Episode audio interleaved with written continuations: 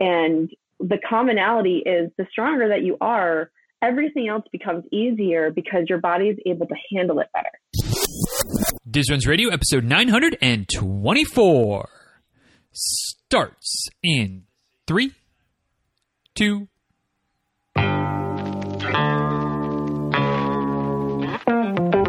Welcome back to Diz Runs Radio, where I talk with runners from all corners of the running world about running, life, and everything in between. I'm your host, Denny Krahe, and it's just about time to head out the door for an easy run and a great conversation. So if you're ready, then I'm ready. Let's get started.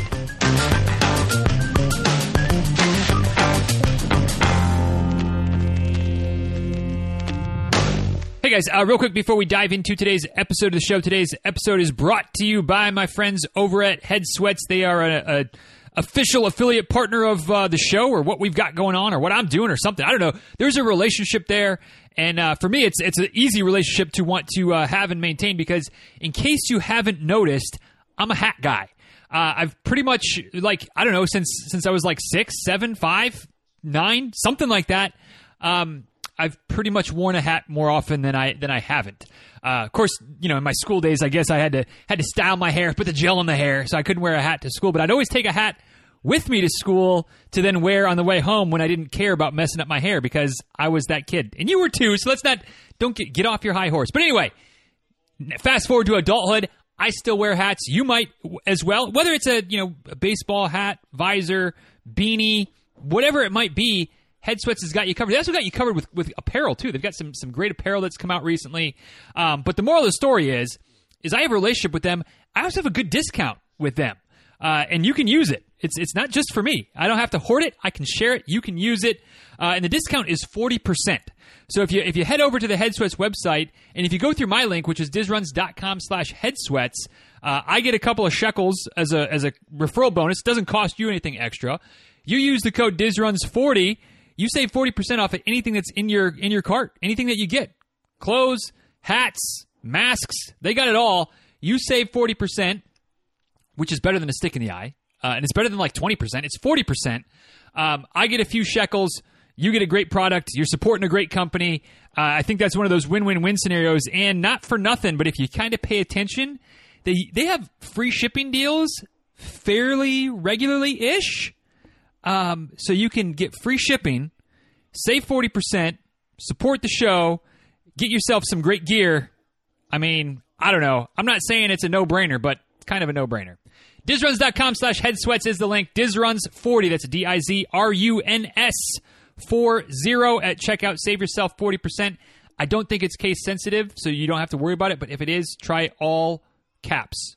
But I don't think it matters. In fact, I'm pretty sure it doesn't matter but I'm going to tell you that anyway. Anyway, that's it for today's sponsor. Great partner. I love them. Hope you support them. And now let's go ahead and dive in to today's episode of the show.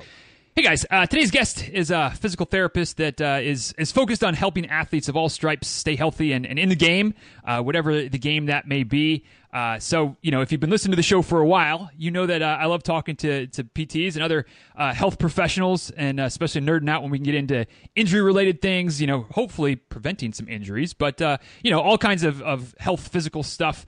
Um, so I'm, I'm going to enjoy today's chat for sure. Hopefully, you're going to enjoy today's chat as well. And maybe even if, if, if the stars align, learn a couple things that might help you stay out of the clinic or out of the, the injury ward uh, and keep getting after it uh, on the roads and trails and whatever the case may be. So, uh, without any further ado, it's a pleasure today to uh, get into it and, and dive into uh, today's conversation with Ms. Martha Thurl. So, Martha, thanks for uh, joining us today and, and welcome to the show. Thanks for having me, Denny. I'm not glad. I'm glad to be here. Good, good, good. Looking forward to it for sure. And, and guys, if you enjoyed today's conversation and uh, want to check out some of the, you know, want to, want to connect with Martha, uh, her clinic is in uh, the, uh, the the Massachusetts region. So if you're in that area, of course, great to go see her in person, but also lots of resources online and information and things of that nature. Uh, the the website is q4pt.com. Q4 the, the number four. So letter Q, number four, letter P, letter T dot com. And on Facebook and Instagram, you can find her at uh, Q4 Physical Therapy, uh, all one word. Again, letter Q, number four, and then physical therapy on both Instagram and Facebook. And as per usual, we'll have things linked up in the show notes today, all the links, all the, the talking points, everything uh, right there laid out for you. dizruns.com slash 924 dizruns.com slash 924 is a link to get back there for today's episode. So uh, martha the way we always get started on the show with a, is with a, a very simple question uh, that uh, for some folks is pretty much a slam dunk easy to answer. Some folks it's a little bit uh, more difficult because there's, there's a lot of good options out there.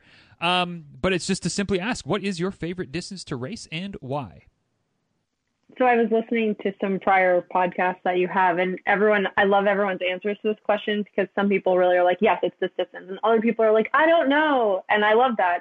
Mine is a rare race to find. It's a five mile race, Mm. And I got my start in running a long time ago when I was in high school. And I was very, very lucky to run um, indoor track. So I was a short mm. sprinter, 55 meters. What's up? And I did it to get in shape for lacrosse season. And I was very lucky to be under the tutelage of the Kranicks in Saratoga Springs, New York. And they had a monster cross country running at the time. They were like number one in the country for multiple years, men's and women's, just outstanding runners and they never made cuts to their mm. team. So if you wanted to run, all you had to do to be on the team was show up. And that was the greatest introduction to running ever that you could have. And they treated everybody as if they were an all-star athlete. So you got shoe modifications, you got, you know, help with your running form, you got individualized planning for the team. You got all this stuff. We were doing plyometrics back in like 2000, which was basically wow. unheard of at the time. Um, and then I played lacrosse, you know, and when I graduated college, I moved to Boston and I met a group of girls here who got me into running again because, you know, I'm a short sprinter. I like mm-hmm. lacrosse running, which is like a mile, hooray. and it's more endurance and short sprinting right. rather than endurance and long distance running. And so one of my friends was a distance runner and she was like, Oh, you should do a half marathon with me. And I was like, Stop. I'm not built for that. That's not how my body works. Leave me alone.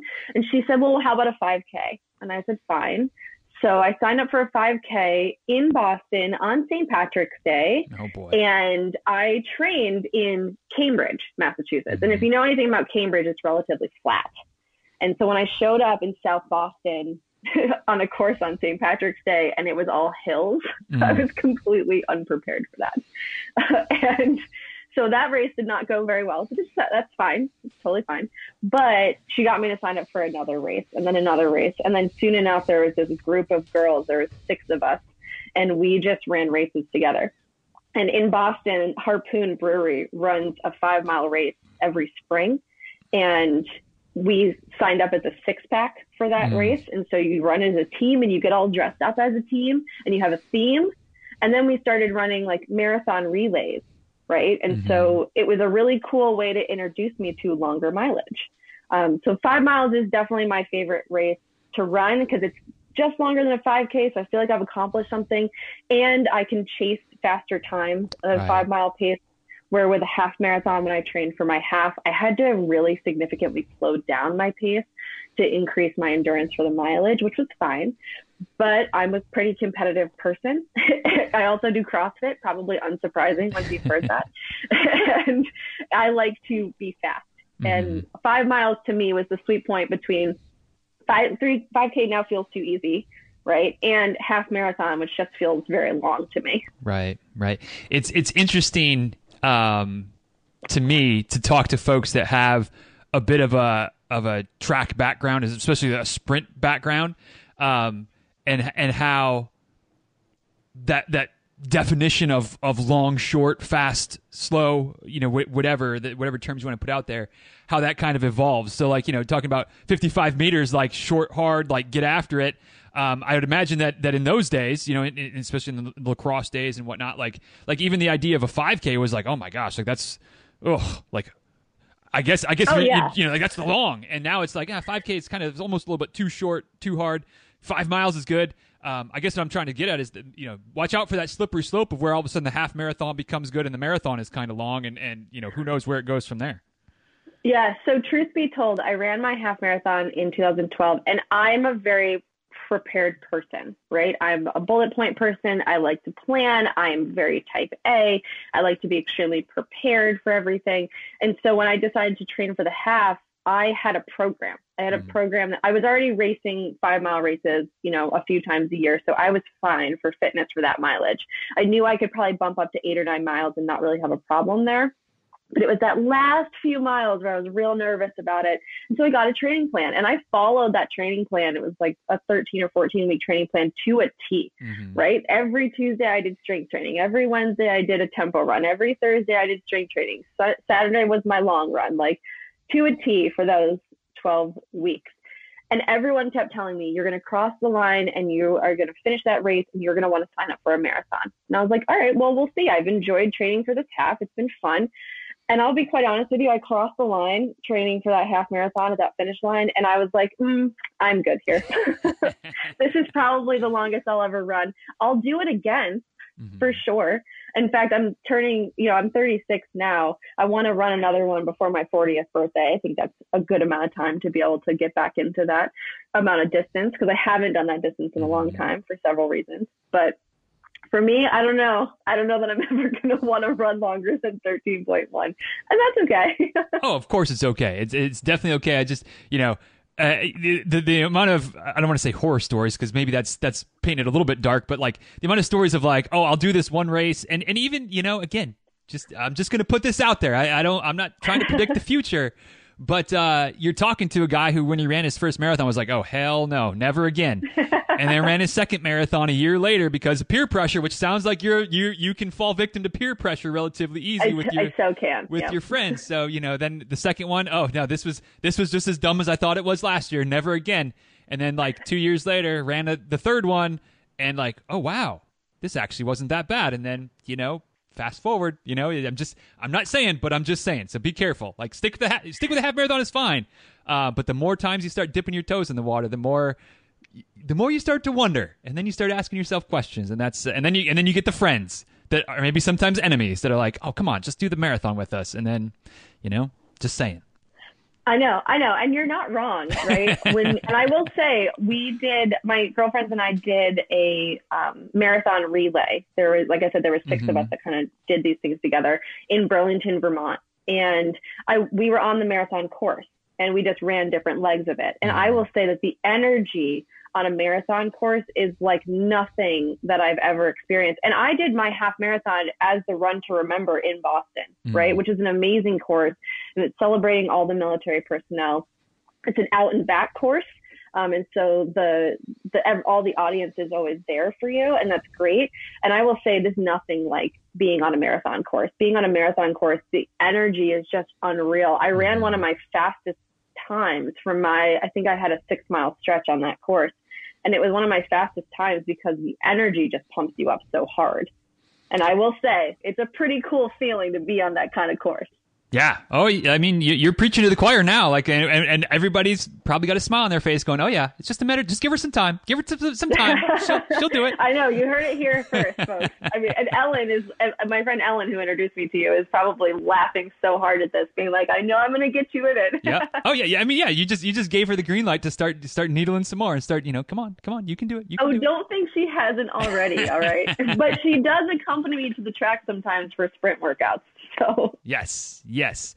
Um, so anyway, I, you know, we can we can talk about the future all we want, but who knows who knows where that's going to go.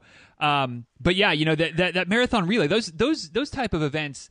Um, I kind of I don't know. I, I sounds like you had a great time with it, which is which is fantastic. Um, I I feel like I have mixed feelings about it, not because there's anything wrong with it, but because when I'm when I'm that guy that's out there at mile 18 and somebody else has just started their race and they're running from mile 17 to mile 22 and they just go flying by me. Um, I don't know. I feel like that can be uh like not disheartening because you know what's going on, but at the same time it's like ugh, like ugh, to be to be fresh right now. But but Yeah. at the same time, like I said, nothing nothing wrong with a little bit of teamwork, a little bit of camaraderie, kind of making a making a, a weekend out of it or whatever, however it works out. Um, all for those types of things, of course. But it's just like, man, like I've been there before where you, you, you're you're feeling pretty good and somebody just blows by you. Um, but at least I guess that makes that makes me I don't know makes me feel a little better when I know what's going on instead of like. How the hell did this person just come flying by me? Like, if we started at the same time, how is this happening? Like, what is going on here? And I've been there before too, Yeah. and that's that's always a head scratcher. It, it, it's true, and I that is something that I thought about. It was the only marathon relay that we did because Mhm. they're they're harder to find Right. too. Th- that sort of um, that sort of difference in distances and how the races are set up, right? Because it's essentially running two or three races at the same time.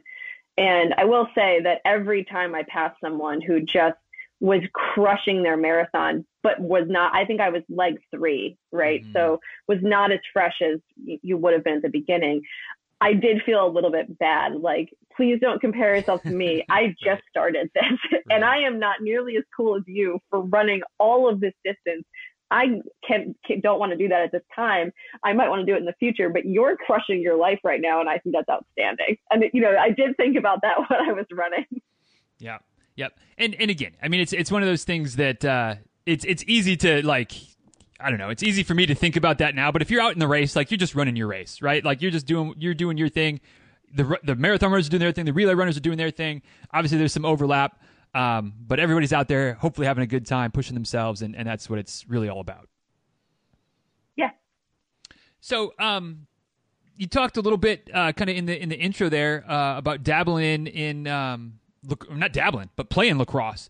Um, eh, so so and, and, then obviously the running and, and, and pushing yourself and, and CrossFit. I mean, there's a bunch of tie-ins here, I guess, to the to the question I'm asking. Sounds like kind of being being competitive in one form or another is is always been uh, a trait for you. Is that is that semi semi accurate? Yeah, that's very accurate. I I like to be great at things. Mm. I work very hard. I'm a I'm a pretty hard worker. I'm very gritty. Um, I had two career changes before becoming a physical therapist. Wow. And in order to change careers, I went to night school for three years, as well as working a full time job um, as a biosafety officer at MIT at the time. Um, I worked a full time job there and then took night class for three years and did all my volunteer hours in order to just apply to PT school. Wow. And so when I decide that I want something, I will work pretty relentlessly to get it. And now that I'm a physical therapist, I don't want to be a good physical therapist. I think it's easy to be a good physical therapist. I want to be a great physical therapist and I will do whatever that takes, you know, to make my clinical skills sharper, to learn more about different things, to hone my process. And it's just been really it's been really rewarding for me and it's worked out well for me. And I know that when push comes to shove, I will just set a goal. And then I don't just set a goal because that goal might be two years in advance right? I will set little mini goals on the way mm-hmm. so that I have accountability and steps to take towards things. And I do the same thing with my patients as well. But yeah, I started playing lacrosse when I was 11, and I actually played boys lacrosse because at the time in the rec league, that's all that they had mm-hmm. was boys mm-hmm. lacrosse. So I got lumped in. It was me and one other girl and 99 boys. and my the girl and Morgan and I love to tell this story because we were the only two girls for like two years that played lacrosse at a young level in Saratoga.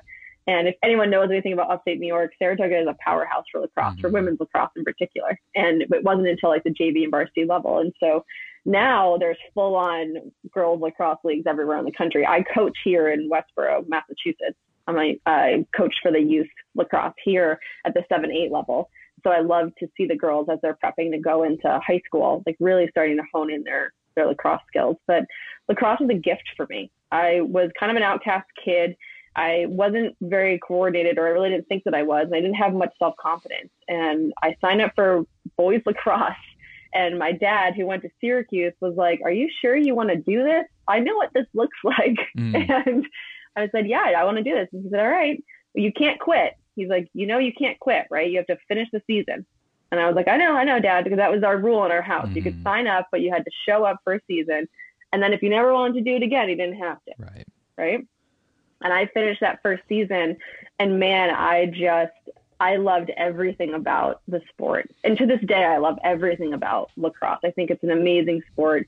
I think it teaches such great teamwork and it teaches individual skills and it teaches self confidence and it teaches, you know, ambidexterity, which mm-hmm. is a mm-hmm. huge thing, right? And I loved it. And I fell in love with it. And I had to transition to women's lacrosse. So I had to relearn the sport practically because right. they're so different. They're so different from each other. Uh, and then I played all through high school, and then I played on a club team in college, and we were ranked 19th in the nation, and we traveled all over the country wow. playing in different tournaments and that was amazing. I I loved that. And then when I moved to Boston, Boston downtown has a huge following for adult women's lacrosse, and so I played for 60 years here in Boston while I was doing all these running races and getting into running Mhm. long distances or long distances for me, I will Right. say. Right. because I know that there are ultra marathoners who listen to this that are like 5K, hilarious, and that's totally cool. I'm a short little runner, I love it. Um, but I played for six years here, and then I, you know, I had a chronic back injury that I was dealing with, and I was working here, and then I went to PT school, and I played in a game, a couple games out in San Diego because I went to school in California, Mm. and I ended up really injuring my back because I was 28 years old, trying to act like a little 18 year old taking a shot that I never should have been taking in the first place for for what I was trying to do. And I got hit in the air and I fell down, and I was like, "Yep, my back's gonna hurt later." And then, sure enough, yeah, eight out of 10 back pain for almost a year after that. And I was like, well, okay. Couldn't run, could barely walk, couldn't sit through classes. Um, fortunately, was in PT school at the time. so my professor took a look at me after two weeks of watching me squirm in class. He was like, what are you doing? And I was like, I'm sorry, my back just really, really hurts. And he's like, um, you realize you're in physical therapy school, right? like we might be able to help Yep. you with this. yeah, yep, Dr. Kate, yep, right, great. So he helped me out a lot. But then, you know, I had to deal with the underlying causes of that that I had been neglecting since high school because I also was New York's smallest shot putter. Oh wow. You know, try new things, guys. It's Mhm. really good for you. And so I'd hurt my back shot putting in high school, hurt it again in college, ended up, you know, emergency room, cortisone injection, Wow. got through it. The cortisone injections were terrible. They didn't really do anything because it was the wrong treatment, but I didn't know that at the time. Mhm. Um, and then, you know, had to kind of had reoccurring back injuries and then was able to finally in PT school learn how to actually deal with the underlying cause.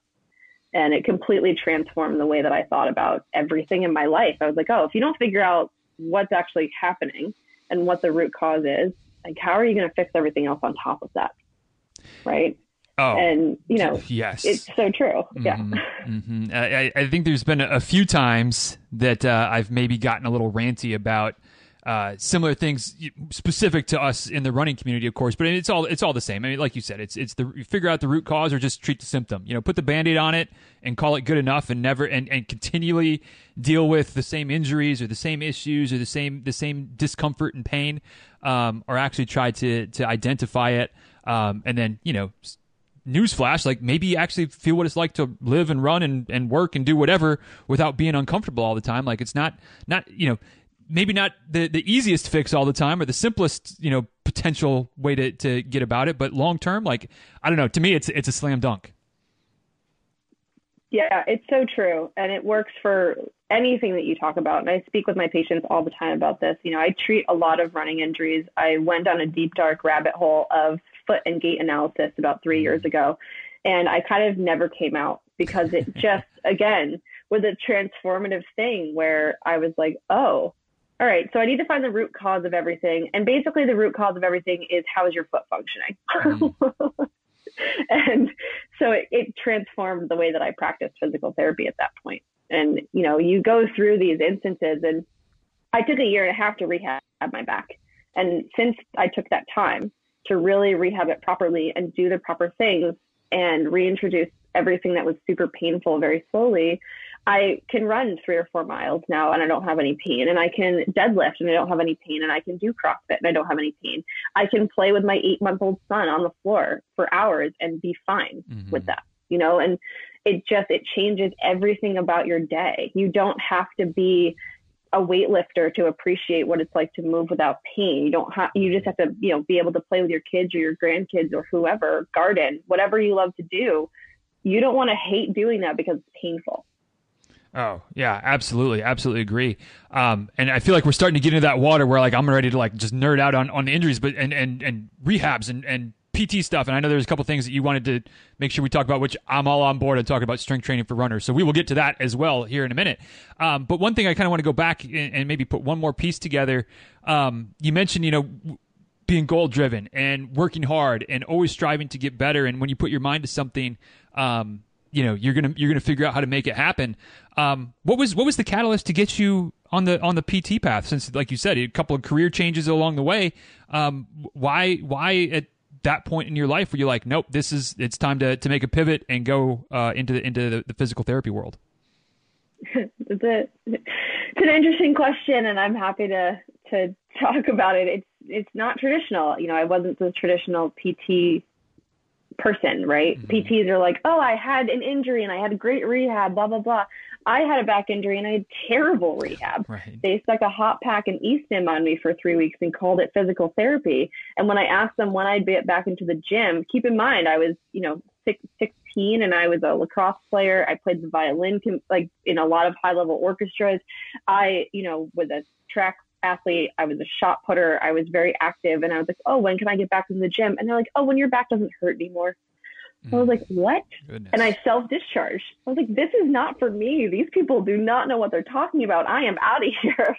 And, you know, I never gave it another thought, honestly. And then I fast forward uh, through college, I wanted to do my PhD in neuroscience. Mm-hmm. And so I got a job at Harvard as a research technician. And having heard me talk for about 15 minutes now, you can tell that I'm not afraid of talking to people. and when you stick me in the basement of a lab for two years with rats and no one really mm. to talk to, it's very hard for me. and I, everyone around me was pretty miserable. And I looked around and I was pretty miserable and I didn't really like it. And, you know, neuroscience is an, it can be an amazing field, but unfortunately at the time, everyone was very cutthroat and very competitive. We had grant ideas stolen out from underneath us. Like it was just mm. not a place that I wanted to be in. I'm competitive, but I'm not cutthroat. I refuse to step on someone else to advance myself. Right. And that's very physical therapy, right? We're the helpers mm-hmm. of the mm-hmm. medical industry. We just want to see everybody get better. We, we don't, we want to be able to give back in a lot of ways. And that wasn't serving my needs. And so I had a little bit of like a come to Jesus meeting because I applied to, to neuroscience school and I, I just didn't even get in. Mm. And for me, I had never been in a situation where I'd wanted something and not attained it. And it was kind of this very eye opening experience for me. And so I took six months and I had my little, I like to call it my little come to Jesus meeting. And I was like, okay, if you had all the money and all the time in the world, like what would you spend your time doing? And I came up with I would help people, I want to be outside, and I want to play sports. Mm. And I said, okay, how do I make that a career? right? And so I was like, oh, I could coach. Well, that's great. But I also have these aspirations for higher learning, and I wanted to be a doctor of some sort. I'm from the East Coast. Titles matter to us for better or for worse. Mm-hmm. And that was definitely a driver in my motivation for this you know, so I started looking at, all right, do I want to do athletic training? Do I want to be a personal trainer? Do I want to be a coach? Do I want to do, you know, what else can I do in this space? And physical therapy kind of came back around on the periphery of that. And I started looking more into what the current physical therapy was. And I was like, oh, actually, this is kind of cool. And I kind of can vibe with this and this makes sense. And it was really funny because I called my parents when I decided that I wanted to transition into PT school. And they were like, well, duh. of course, you would be a physical therapist. It just made total sense to them. And then, you know, I, I was very fortunate to have these really great shadowing opportunities at major hospitals and private practices that really just opened my eyes to everything that physical therapy can be. Like, I also specialize in treatment of the jaw and mm. cervical headaches. And people don't know that a physical therapist can do that for them. Right. We deal with everything from, you know, strokes to elite triathlete runners, mm-hmm. right? So it, it doesn't matter where you are in the spectrum, PT probably has a niche that can help you. And I didn't understand how big and vast the field was. Right. And once I found out that, I was like, oh, I can use my neuroscience background and I can use my biological background and I can use my love of being around people in sports right? Mm-hmm. So I was like, oh, these are all the things that I love. All right, let's do this. And then I took my first anatomy and physiology class, and I was like, yep, I love this. Let's right. do this for the rest of our lives. I'm here. gotcha. That's awesome. And and it it, it really is like. Um, makes sense like like and it's probably you know one of those you like hindsight everything is always clear in hindsight right but like like the pieces that kind of line up between the the, the neuroscience uh, background and the and how the brain works and things like that and how that you know you get at least I can see being in, in the athletic training field and you know similar similar ish uh, line of work or at least used to be now that uh, uh do this basically full time but anyway the, the moral of the story is that like you can see how those things would line up and, and kind of fall into place and, and, and really be a, a good spot for you. Um, and, and, and maybe even with perspective, like, and, and if I'm putting words in your mouth, obviously I, I apologize for that. Um, but it kind of sounds like you know working with athletic population as a physical therapy. I mean, that's that's as physical therapist, like that's I mean, pretty much perfect for you. Yeah, I love it. I love that I get to see patients be resilient in what they want to mm-hmm. do. Like my company is Q4, and that stands for fourth quarter because mm. I don't want you to peter out in the fourth quarter, whether it's the end of your race or the end of your you know time trial or the end of your day or your financial year. Like it doesn't matter what it is. Like you should be able to conquer that and feel really mm-hmm. confident about that. And for me, a lot of the traditional physical therapy falls short of that fourth quarter. They take you into I feel good, everything feels fine, but then they don't take you into I can crush this. Mm. And that's that's kind of how I feel like people should be able to live their lives is yeah, I can crush this. I'll do the training, we'll get gritty about it, but here we are. And I love working with athletes because athletes are super motivated people. Right. Right. And even when they fall unmotivated because people aren't motivated all the time, right? Discipline mm-hmm. is what kind of drives everything. Motivation comes and goes. But when you get on that little high and you're like, yes, I can conquer this, like it's the most incredible feeling. And to give someone that feeling, like what is better in this world? Yeah, no, totally agree. And I mean, that was, that was kind of my, um, rationale for or my, my reasoning to kind of get into to athletic training and and you know again looking back in, in hindsight um, the, the little small town that I grew up in uh, we had like you know one or two physical therapists and it was I mean it was I, I don't know the numbers but it was you know basically um, like post post op for general population clients that they would have, um, and and you know elderly folks, and so it was just yep. like like I had no idea that you could be in physical therapy and kind of specialize in the athletic uh, population. So I was like, well, I don't want anything to do with that. I'll just stick with the athletic training where, you know, same type of thing. I can be around athletes. I can be outside working, you know, kind of feel like I'm part of the team, things like that. Um, and then you know you start to wonder like, i start to wonder sometimes like hmm i wonder if i would have known like how would that would that have changed my trajectory would i still want to do athletic training would i have been more open to the idea of of pt school because we had you know a handful of folks that were in the program uh, with me uh, as far as athletic training they were doing that as kind of their prerequisites to get into pt school or at least with the ambition to go to down the physical therapy route um, and and I don't know. Like I said, it just it just makes me wonder. But but and and maybe the timeline of of not having that be the original career path was the ideal thing for you because then it allowed you that perspective and kind of look into things and be like, oh yeah, this is this might be perfect for me. And then you know, fast forward and here we are. Yeah, uh, completely agreed. And if you look at any person who's involved in sports, there's usually a reason mm-hmm. for that involvement in sports, right? For me, I'm never going to leave the sport of lacrosse because it really was such a big thing in my life. It gave me the self confidence that I have and have fostered and worked on since I was 11 years old.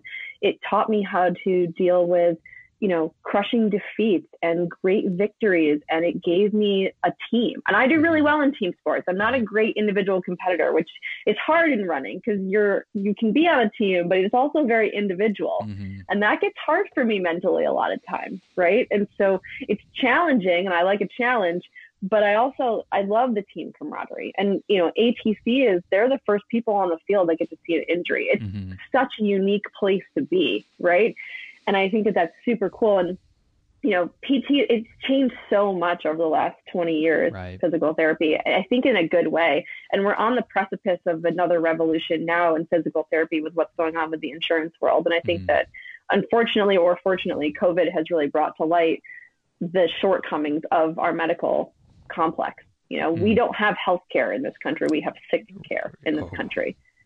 And I'm sure that you and I could soapbox on this for 80 years. I'm, I'm, I'm pinching that, my mouth shut right now, but you, you can go ahead. so hard all the time. and it's just, you look at this and you're like, you could fix this if we fix these underlying metabolic mm-hmm. things. Get your sleep, get your nutrition in order, right? You can't fuel from an empty cup. And I, I love that analogy of what fills your cup and how much are you emptying it. And the other one I love is the bank account, right? Your body is a mm-hmm. bank account. Don't make more withdrawals than you make deposits into it. Right. And I just think that that's a beautiful way of summing up are you taking care of what you need to take care of within yourself? Mm. Mm, mm, mm. Preach, sister. I ooh, yes, we could whew, I, we got to be careful here because we, we we could very easily go off on a on quite the uh, the, the preachy tangent here. Uh, but I think that it, that that does provide a great setup to maybe um, kind of getting into uh, hopefully some stuff that uh, maybe some some runners need to hear, maybe some things that they can take action on as far as as helping to try to prevent some things, helping to improve some imbalances, you know, improve some weak links um, that that maybe haven't caused an issue yet. Uh, but but maybe uh, you know if you continue to ignore them, continue to, to just think everything's fine, uh, you know they they they may end up cropping up and, and becoming something. So th- this is admittedly maybe not the best question I'm going to ask today, but it's because it's it's going to be very open ended. Um, but but hopefully that'll kind of you know we, we, can kind of take it whichever direction that you would like to go with it from from the start with, and then we can kind of drill down as we go. But you know with with that kind of thought in mind of of obviously we're talking to runners. Um, runners like to run. I, I, know this because I am one. Um, and and given my given my my preferences, um, as much as I can as I can and do get on here and talk about the value of strength training, the value of cross training and recovery tactics and tricks and things like that to speed up recovery or help with recovery, get enough sleep, eating the right like talk about all that stuff all the time. I try to practice what I preach, but if I'm honest, you know, if I could just go out and run and never have any issues and just run and run and run and run and run, like that's probably what I do. And I know that's what a lot of people that listen to the show would probably prefer to do as well. Um, but uh, I, again, I know this isn't the best question, but it's a great place to start. What is wrong with that idea for runners to just go out and run? Like, what? Why? Why long term is that probably not the best course of action? So, the way that I like to talk about strength training or cross training in general with runners because it can be tricky and I get it. If I could play lacrosse for the rest of my life and never be injured just playing the sport of lacrosse, I would. Right. But if you break down the components of running, right? Just as if you break down the components of any sport, what are the components of running? Number one, cardiovascular health, right? So if you want to run, your heart and lungs need to be working okay mm-hmm. or, you know, maximally depending on your level of running. Secondly, is your strength, right? So your muscles have to be able to adapt and run with, haha, you're welcome, uh, the amount of mileage that you want to put on. Most most runners who do it for sport or even do it recreationally, they have a general amount of mileage that they run per week. Whether it's in tempo runs or distance runs, you know, you're averaging a specific amount of mileage mm-hmm. and it mm-hmm. depends on where you are in your training program as to what that mileage might be. Thirdly, is balance, right? Running is a single leg sport. Mm-hmm. There's a flight phase in that gait cycle, and you are mo- mostly on one foot at a time. And so, if your balance and your coordination isn't there, how much are you going to actually be able to increase your running? Right. Right. And so, when you take those systems and you break them down into the components, if you want to be better at your sport, let's say that you're chasing a sub four or sub three marathon. Let's say that you want to get one hour and 30 minutes in your half marathon, whatever your pace is mm-hmm. that you want to do. Yes, you could just go out and run faster, right? And, but how are you going to run faster? You're not mm-hmm. just going to run faster the whole time. You're going to do tempo runs and you're going to do sprint work right? So you're already not quote unquote just running, right? Just running, right? And so if you want to increase your cardiovascular endurance, you've got to think about both your, you know, short phasic muscles and your fast twitch muscles and your endurance muscles, right? And so you've got to think about all of your different systems of how you breathe and how your body uses energy. And if you want to be better at mileage, you need to have more strength because the stronger you are, anything that you do becomes relatively submaximal to that, right? Mm. It's an idea that um, Claire Minshull puts forward, and she's an amazing researcher in the running field, and she's also a power lifter, right? And so she talks a lot about strength training with runners, and so does Chris Johnson. He's another physical therapist out of Seattle. And the commonality is the stronger that you are, everything else becomes easier because your body is able to handle it better.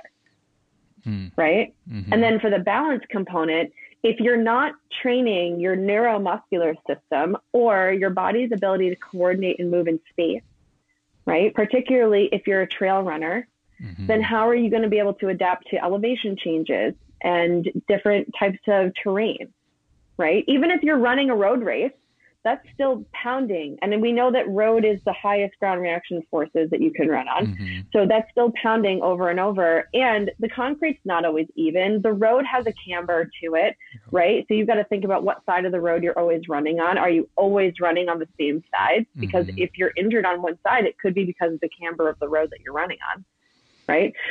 So, long story short, if you're a runner who just runs, are you actually just running? Mm-hmm. Or are you just doing the same mechanics over and over again? And I would argue that if you want to be better at running, you've got to break down the cardiovascular, the balance, and the strength. And to train those systems, you can't just do a run. Mm-hmm. I I agree. I, I, I, you know, and it's it's always a, a, joy for me to have these conversations because, um, you know, I say the same thing probably the same way most times, and it's nice to have different voices saying the same thing differently. Uh, so hopefully it, it, it, resonates through a little bit. I love the I love the, the, the bit about your balance because you know if if you look at runners and, and you and you you know go frame by frame during the the running motion, like you said, like you're either one foot on the ground or no feet on the ground. Like running, you're never both feet touching the ground at the same time.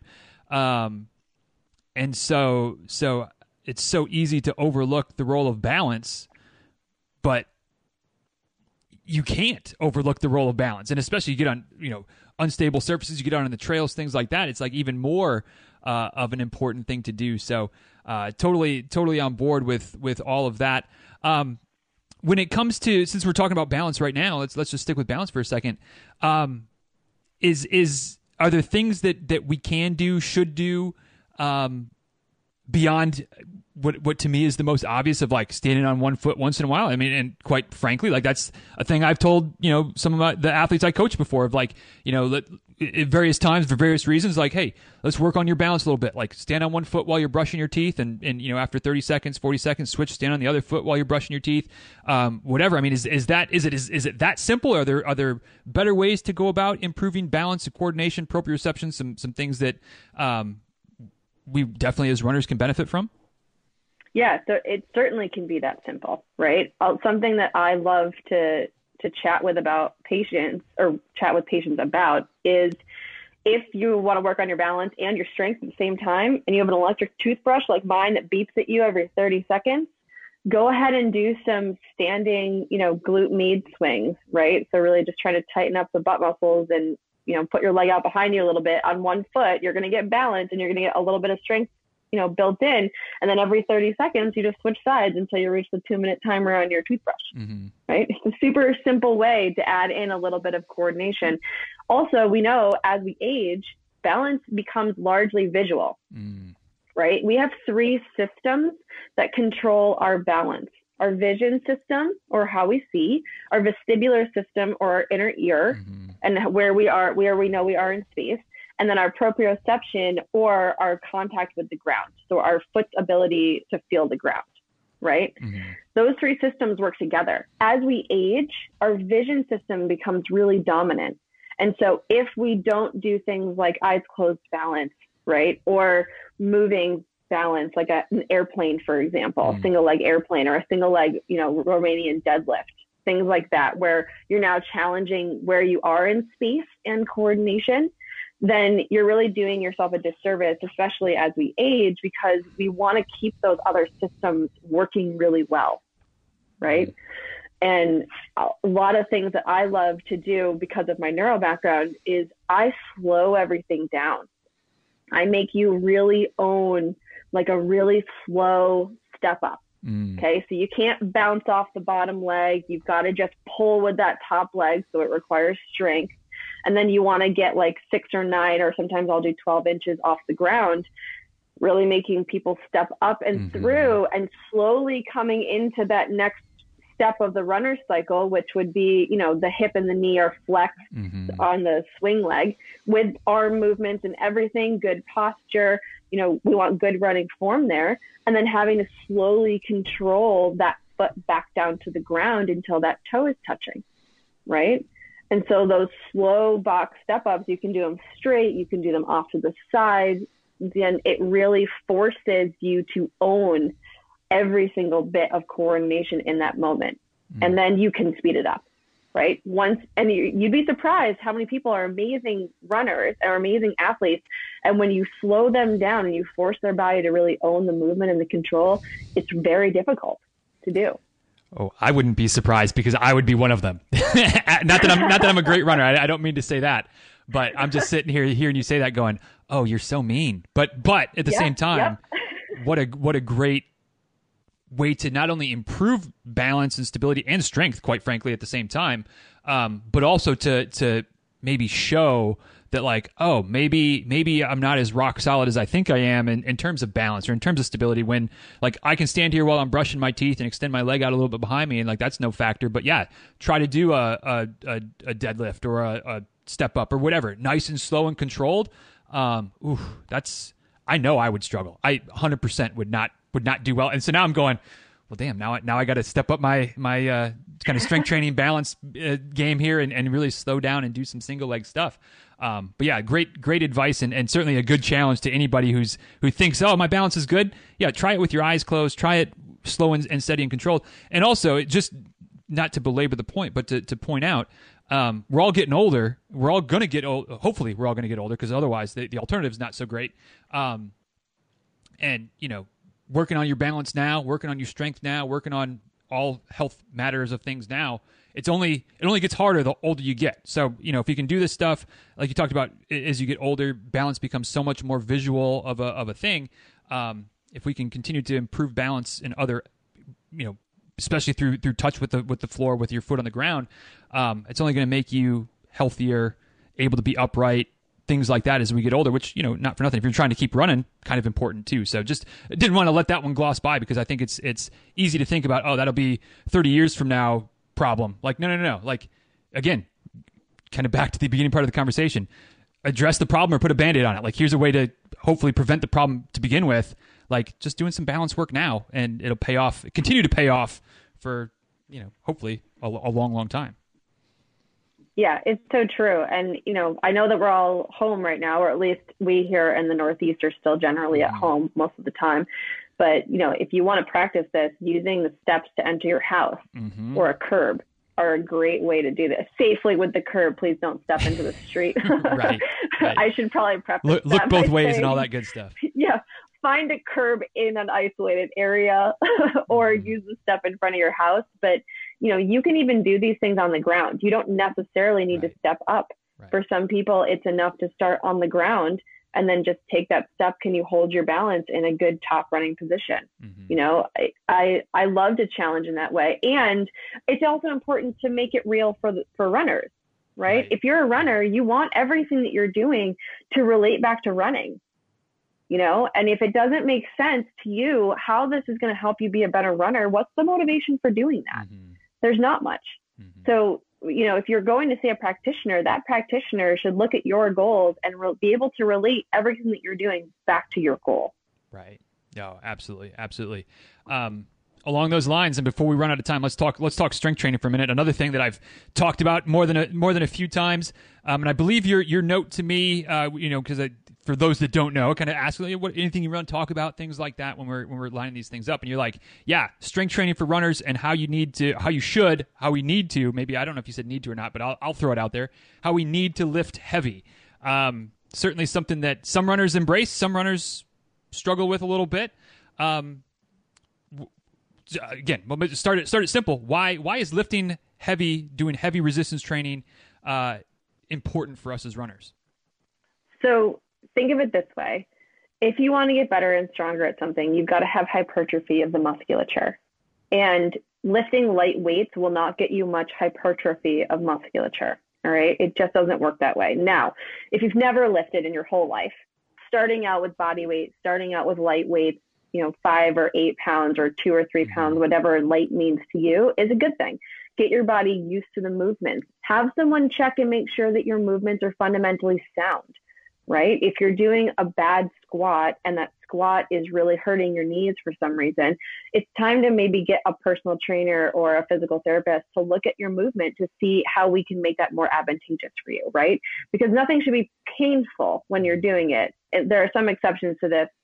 It depends on what the person is going through, but generally, lifting shouldn't be painful. Hard, yes. Right. Difficult, absolutely really gas in your tank 100%, but it shouldn't be really painful for you to do.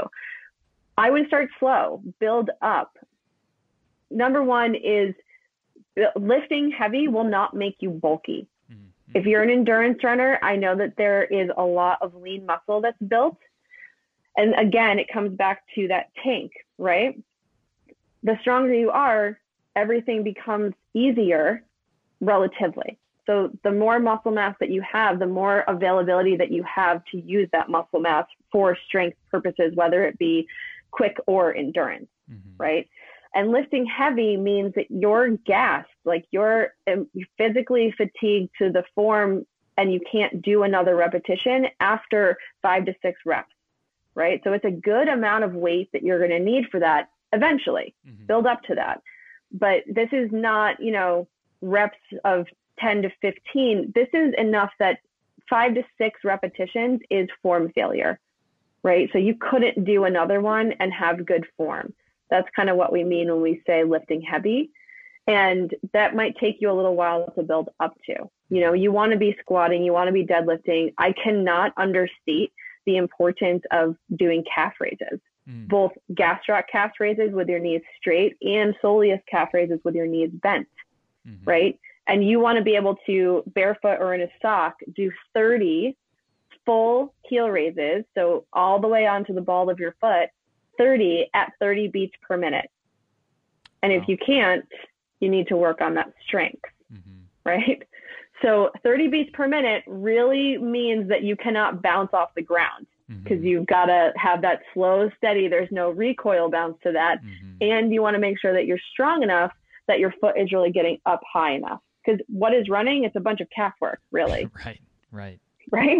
So we want the calves to be super strong, both in the gastrocnemius and the soleus, which together combined makes the Achilles tendon. Mm-hmm. And where do runners get a lot of injuries? It's a lot of Achilles tendinopathies, right? And so looking at those kinds of injuries, how can we how can we mitigate them?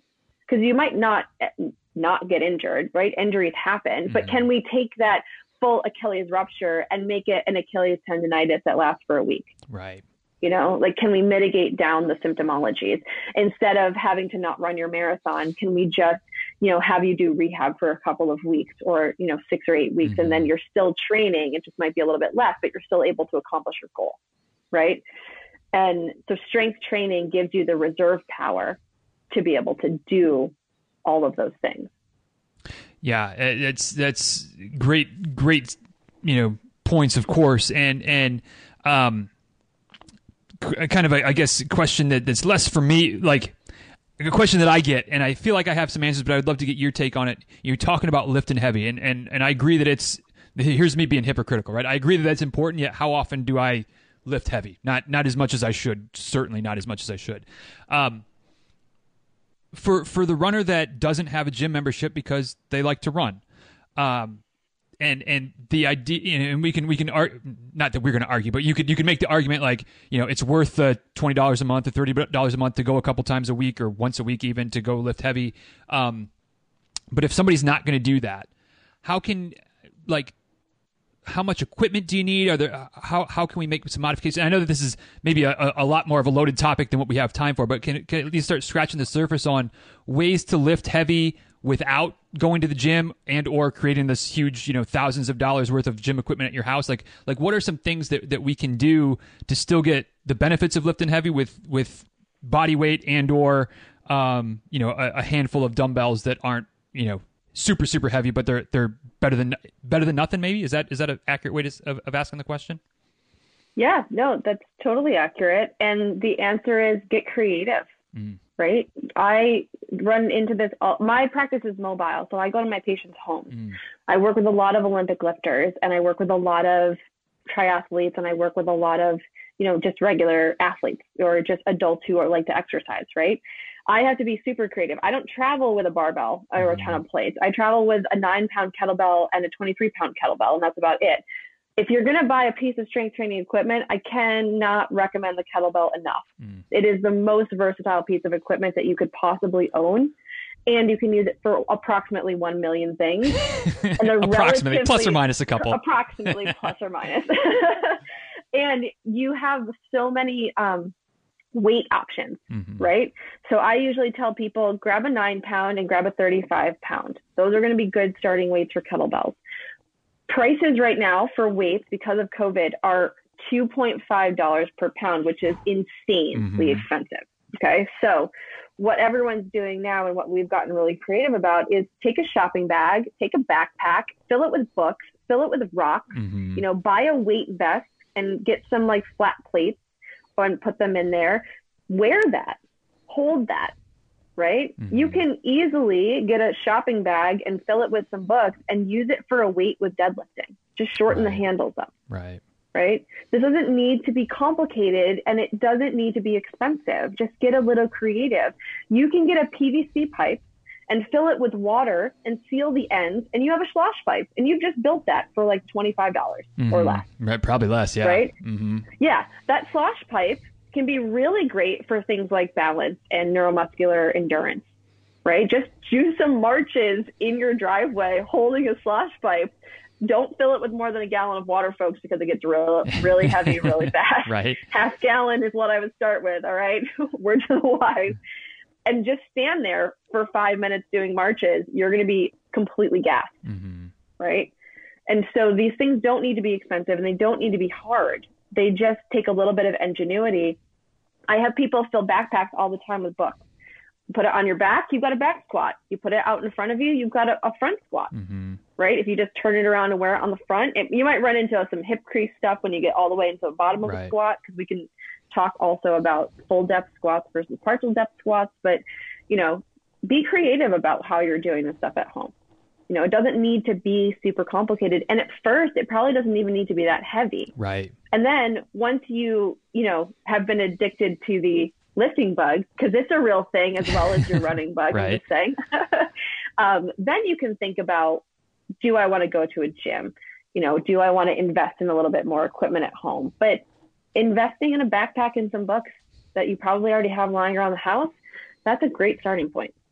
Yeah, yeah, totally agree. And and um, you know, the creativity is, is the key. You know, and, and even just as as simple and and I guess it's simple, but like, and we kind of mentioned this a couple different places, but like, go single leg instead of double leg, and there all of a sudden mm-hmm. you, you just made it harder for your body. Plus, you're working your balance, which we have already kind of said probably wouldn't wouldn't be a, a bad thing to work on as well. So, I mean, don't overthink it um, YouTube can be a great adv- great uh, resource too for ideas uh, or just the, internet in general. Um, but yeah, be creative. Uh, you can you can figure figure it out more than likely uh, if you just have a little bit of creativity going with you. Yeah, and the other thing I'd mention is if you want to make something harder, make it slow. Mm, yep, Whatever you're doing, and I tell my patients do this at a glacial pace, mm-hmm. like painfully slowly. And I'll slow my voice down and get really mm-hmm. exaggerated about it because if you can own it slow, you can own it fast. Yep. Yep. And if you think you're not going to be sore after you do it slowly, uh, give it give it a day or two, and you'll be you'll be shocked at how much more sore you are from doing some slow, nice, slow, steady, controlled reps versus just banging them out like a like a champ. Yes, and that goes for heel raises times mm-hmm. a thousand. Times I see people thousand. who can do heel raises all day, and then I make them do them properly and slowly, and they can get ten. Yes, yes, been been there. That was that was a, a part of some some athletic training class one day talking about eccentric loads and things like that, and just mm-hmm. oh lord, don't. Ugh. Anyway, the, get get out of that topic before the uh, the bad memories come back. And, and wrapping up today, uh, I, I as as I knew before we even got started, I could keep going on this for for a while, but I know you've you've got things to do and, and people uh, heads are already spinning. But last question, kind of, I, I, always close with the philosophical question. This was a little bit less uh, runner specific. Well, it's not the typical philosophical question, I guess, is, is the answer, or is, is what I'm going for here. But, um, and, and, and maybe it's a terrible question because I'm going to ask, like, what's the most, you know, important strength training exercise that runners can do. And there's, I don't know that there is a most important. There's a bunch of good, very good ones, very beneficial ones. But for somebody who's never really gotten into to strength training, they finally heard something that you said because I've said all these things before, but they heard something that you said, Martha, that like clicked, and they're like, "Yes, I, all right, she she got me. I'm going to start doing this." Um, one or two exercises. What are, what are the, the, the most low hanging, most beneficial strength training exercises? Probably sounds like calf raises might be one of them, but I don't want to put words in your mouth. Uh, where should somebody start in terms of, of strength training as a runner? The two places I start is in the quads and the hamstrings and the calves. Mm-hmm.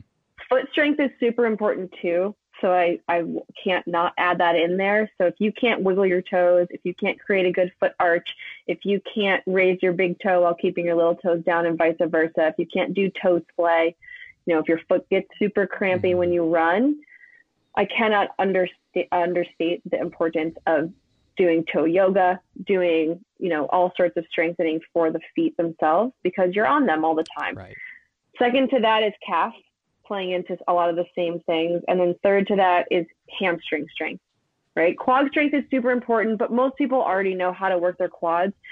The hamstrings during running work really hard eccentrically mm-hmm. or coming from that shortened position and having to control into a lengthened position. And that can be really tough on runners, especially endurance runners. You'll see a lot of hamstring strains um, in runners, and that's why. So if you can get control, and hamstring sliders are one of my favorite drills for this. Um, if you can get really great hamstring strength, right, both in a slider, in a rebounder, you know, all sorts of drills to just really make that hamstring super resilient. Those are the three places that I typically start. I mean, besides looking at control and coordination right. and all of that. Right. Gotcha. Good, good stuff. Good stuff. And and yeah, definitely. Like, I mean, I'm not going to repeat it all because it all is is makes total sense to to me to to to you Martha hopefully it's, it's the light bulbs are going on for some folks as well so thank you for for sharing all that stuff and um just just do it. I mean, that's that's the name of the game, guys. If you want to connect with Martha, kind of see see some stuff, maybe ask a couple questions, or or uh, you know just follow along, get some of her her information, resources, things like that. Uh, Q4PT.com is the website. Again, Facebook and Instagram at Q4 Physical Therapy. Dizruns.com slash 924. Dizruns.com slash 924 is the link for the show notes today. Uh, as per usual, everything will be linked up there and you will be all set to uh, to reach out, connect, and all that kind of good stuff as well. So, Martha, thank you for uh, for making the time today. I, I absolutely appreciate it uh, definitely I learned a, I learned some things, certainly some shortcomings of, of what I'm doing and things that I can do to improve upon. Uh, hopefully, folks listening did as well. Uh, but thank you for the time and uh, the expertise and the knowledge, and I certainly wish you nothing but the best going forward. Thanks, Denny. I'll look for your Instagram post on slow step ups and see how they're going. I'm oh, holding you Lord. accountable. calling me out. Calling me out. I love it. I love it. This is me accountability queuing. All right. Guys, thank you so much for taking the time to listen to today's episode of the show. Hope you enjoyed the conversation between Martha and myself. And uh, as per usual, would be curious to know what stood out to you from today's episode. What was your takeaway from our conversation today? Uh, as you would probably correctly assume, I got lots of things. I'm going to try to pick just one, but I got lots of things from this episode. So many good bits, so many great tips uh, as far as the strength training, the balance. I mean, so many things there that I could focus on. But I'm going to focus back to something that we talked about kind of early ish uh, related to, to some of her back injuries and just kind of her philosophy in general, and something I've talked about before. And I even mentioned it in the episode, right? But it was the idea of addressing a problem at the source of the problem versus treating the symptoms and, and not worrying about the problem coming back. And this has always been a frustration of mine within you know folks I run with, within sometimes within myself. Although I like to think that I, I do take care of the the problem to begin, with, or at least try to take care of the root of the problem. But you know, just just uh, maybe I'm getting on my soapbox a little bit here. Surprise, surprise. It's not like that. Not like that never happens, right? Um, but but you know, the, the short term fixes, the the braces, the straps, the KT tapes, you know, whatever, the inserts, the this, the that, the whatever it might be. There's a time and a place for those, and for a select few potentially relying on those long term might be the right option. But that's the very select few. For most of us, I think it would be wise to I mean, just think it makes sense to fix the problem, right? If you need to use a strap or some tape or a brace or inserts or whatever to help you continue to train, to continue to, to work intelligently while also fixing the problem, cool. I have no problem with that. But but I just can't encourage you enough to not make those your long time crutch. Uh, to work to find the solution.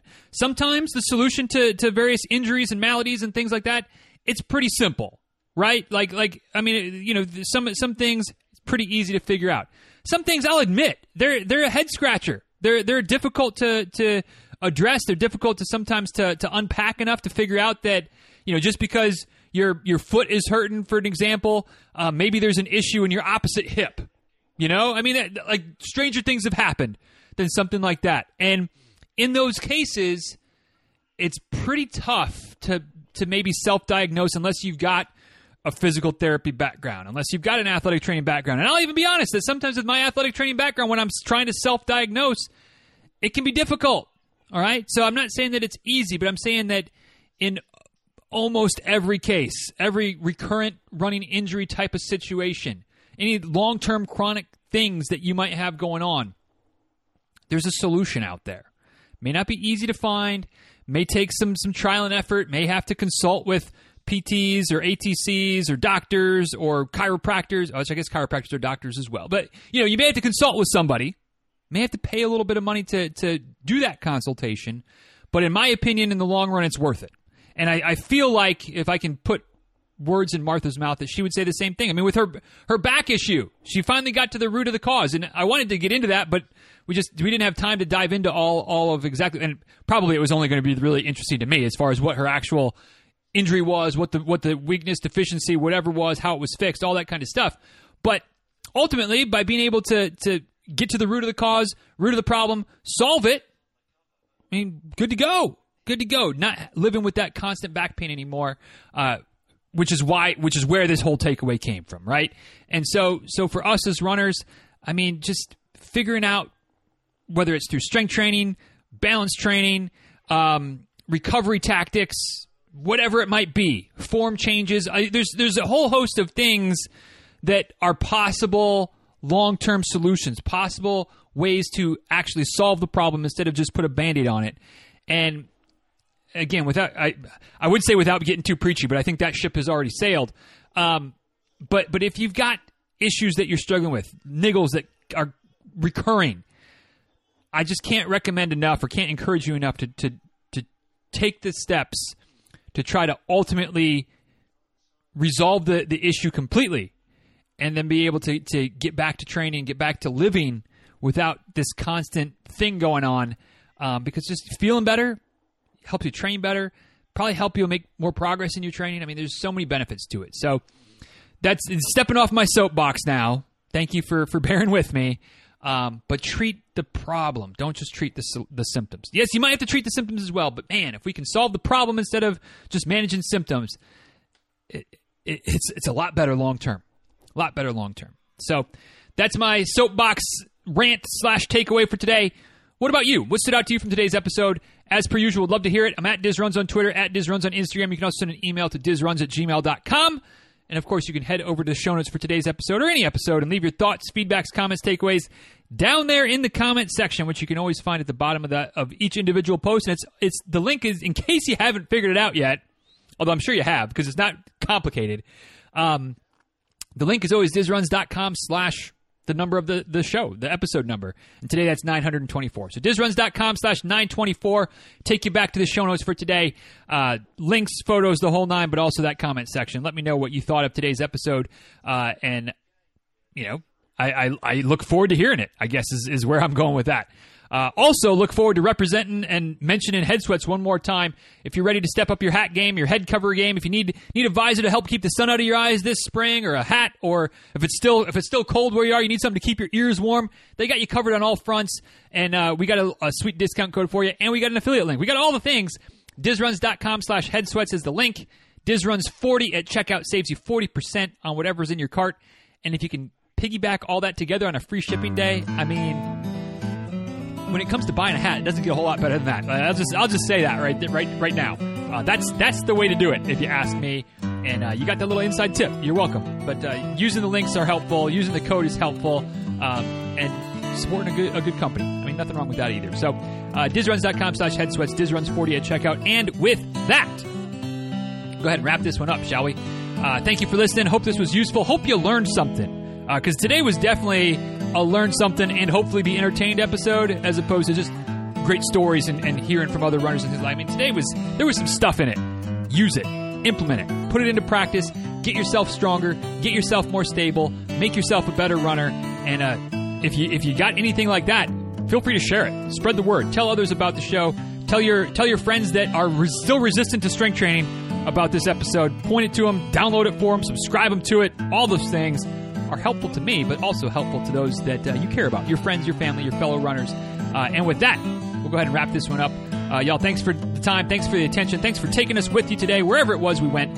And uh, until next time, y'all, please be well. Take good care. Thanks again for listening. And uh, we'll talk soon, right? See you guys.